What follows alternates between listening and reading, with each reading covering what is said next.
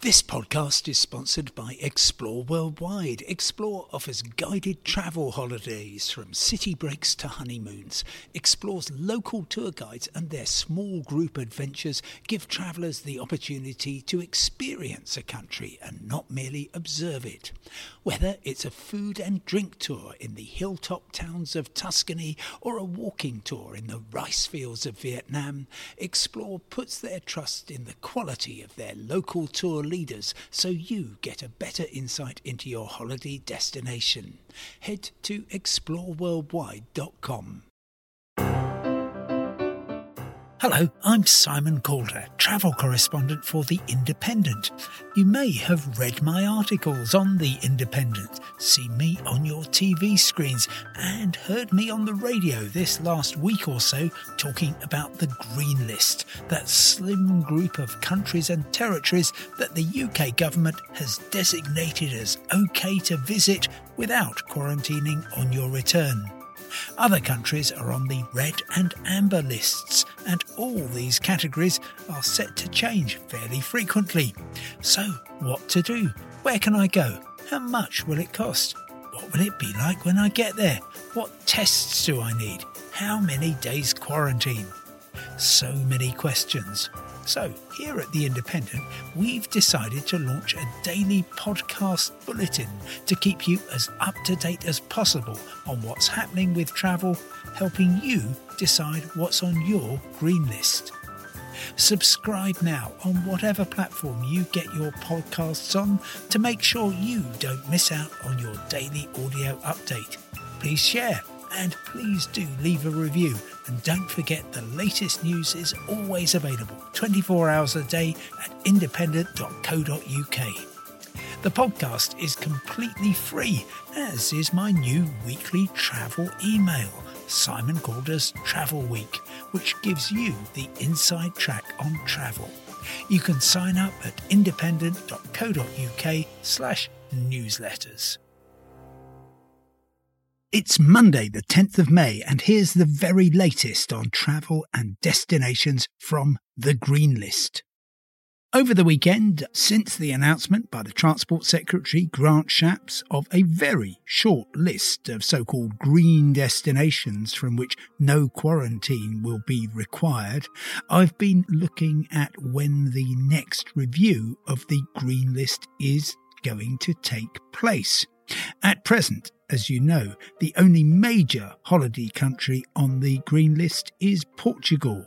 Yes, you are able to travel to Iceland. Israel will be welcoming British travellers sometime later in May, but independently only in June. And Gibraltar is set to announce what conditions it will be putting in place from the 17th of May when finally we are allowed to travel abroad for fun once more. But with many other countries feeling they should have been included, and many travellers very keen to find out if more of our holiday favourites are going to be listed, it's important to understand how the government is structuring these reviews. So, I was told that it will be taking place, the very first one, in the first week of June. Now, Monday, the 31st of May, is first of all not in June, and secondly, it's a bank holiday. So I'm expecting the first, second, third, or fourth of June to be the day of the announcement. Thursday the 3rd is my top tip at the moment. That's because the way that the data flows work, it means that the Joint Biosecurity Centre, which analyses all the data, can have a look at them, talk to ministers, in particular the Transport Secretary Grant Shapps and the Health Secretary Matt Hancock, and come up with a decision on how to shuffle the traffic lights. Now, green means you don't need to quarantine. You will still need a test before you depart to come back to the UK, and you'll also need a PCR test pre booked for uh, after you arrive home. That has to be in the first two days. The rules for amber countries are looking quite onerous. They're basically the same quarantine rules as prevail now. And I must stress, I'm talking here purely about coming back to England. We have yet to hear from the new Scottish and Welsh governments and from the Northern Ireland government about what they are planning. But from an amber country, you need to take a test before departing for the UK. You need to have another two tests on arrival on days two and eight. And if you pay for a fourth test on day five, then, if it is negative, you can stop quarantining then. And of course, you can self isolate at home as opposed to the red list from which you are going to be put straight into a hotel at your expense. So, green, well, the rest of the list looks um, pretty short. I'm looking here at various far flung parts of the world where you're unlikely to have a timeshare, um, Tristan da Cunha, which interestingly perhaps is roughly halfway between Cape Town and Rio, but it doesn't quite have the glamour of either of those cities. And it's very difficult to reach. St. Helena, a little bit easier. There's flights, I, I understand, about every five weeks via Accra in Ghana because it's only a refueling stop that does not tarnish your green list status, as opposed to the Faroe Islands, a beautiful archipelago of soaring mountains rising from the North Atlantic between Scotland and Iceland. Unfortunately, there are no direct flights currently between the UK and the Faroes. You have to go via Copenhagen, and again, that will taint your green list status, you would need to self isolate after you came back because you've been in Denmark and Amber country. And then looking further east to Brunei, to Singapore, to Australia and New Zealand. Great countries, all of them. Um, although Brunei has some questionable human rights issues.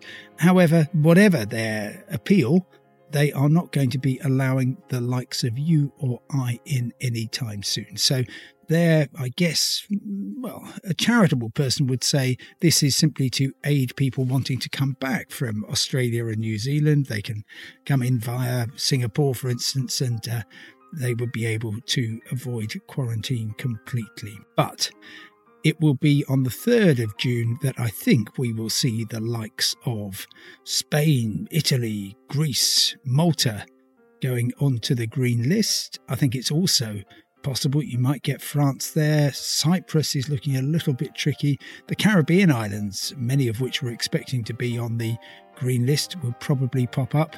And the big question is over the US. But my prediction is that we will see a Disney dividend when the President of the United States, Joe Biden, comes over in what, just uh, a month or so time for the G7 summit in Cornwall. So I fully expect his current presidential proclamation that stops us travelling to the US will be lifted and the US will be moved from its current amber status to green. I stress this is all prediction.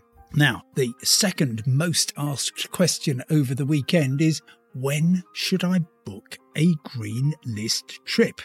Well, I booked a green list trip, you'll be um, perhaps slightly annoyed to hear, just before the announcement was made, and I managed to get some pretty good prices on a flight out to Portugal on the 17th of May. I've managed to book a BA flight, Heathrow to Faro, serving the Algarve coast £130. It's currently four times as much. I've also booked a half term holiday to Gibraltar and I got in at £400 per person as opposed to 640 which it is now. So that's for a family of four an increase of almost a thousand pounds. But if you want a holiday, my advice is don't consider at this stage Gibraltar. It's a small fragment of territory, absolutely lovely. I think it's terrific, very multicultural, very diverse, packs an amazing amount into a very small area. Its main problem is a shortage of beds. Um, well, there's enough beds for the Gibraltarians, but they like sleeping in them. There's a limited number of hotel beds available. Instead, go for Portugal, which I think is going to be trying to capitalise on this, and crucially, so will the holiday companies and the airlines. So, if you've watched with alarm as prices have soared over the weekend, don't fret yet. I predict that actually you will get a lot more capacity coming in. We've already seen British Airways launching a range of flights from regional airports to Faro, which is interesting. And gradually, I think as the supply increases, prices will come down. Critically, also, once there are other places on the green list, then demand for Portugal will ease off very, very substantially. So if you're actually looking at going to Portugal, maybe second half of June into July, I wouldn't book at all yet because I think you will get some very good deals once people's attention perhaps moves elsewhere. And the third big talking point is how on earth TUI can still be selling holidays to amber list countries. Surely we are banned from going there. Well, actually, we are not. And what's happened is that the government urges people not to travel to amber and particularly not to red list countries, but it is only advice. And so, therefore, TUI is selling the Canary Islands, some Greek islands, Malta, as well as the Caribbean islands of Antigua, Barbados, Grenada, and St. Lucia. They've simply concluded that there will be demand for these places, that they can operate safely, and that people will either be able to take these trips and self isolate when they come home, or they will be given the chance to rebook at any time. So there is nothing actually illegal about what TUI is doing. It is simply trying to meet demand and make a profit. So, thank you very much for listening. Don't forget to subscribe and review if you possibly can.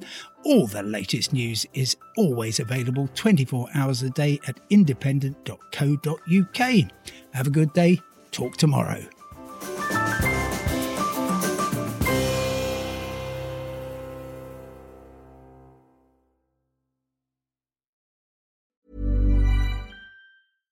Mom deserves the best, and there's no better place to shop for Mother's Day than Whole Foods Market. They're your destination for unbeatable savings, from premium gifts to show-stopping flowers and irresistible desserts. Start by saving 33% with Prime on all body care and candles. Then get a 15-stem bunch of tulips for just $9.99 each with Prime. Round out Mom's menu with festive rosé, irresistible berry chantilly cake, and more special treats. Come celebrate Mother's Day at Whole Foods Market. Hey, it's Danny Pellegrino from Everything Iconic.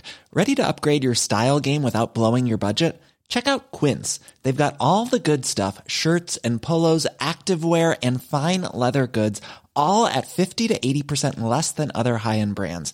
And the best part? They're all about safe, ethical, and responsible manufacturing.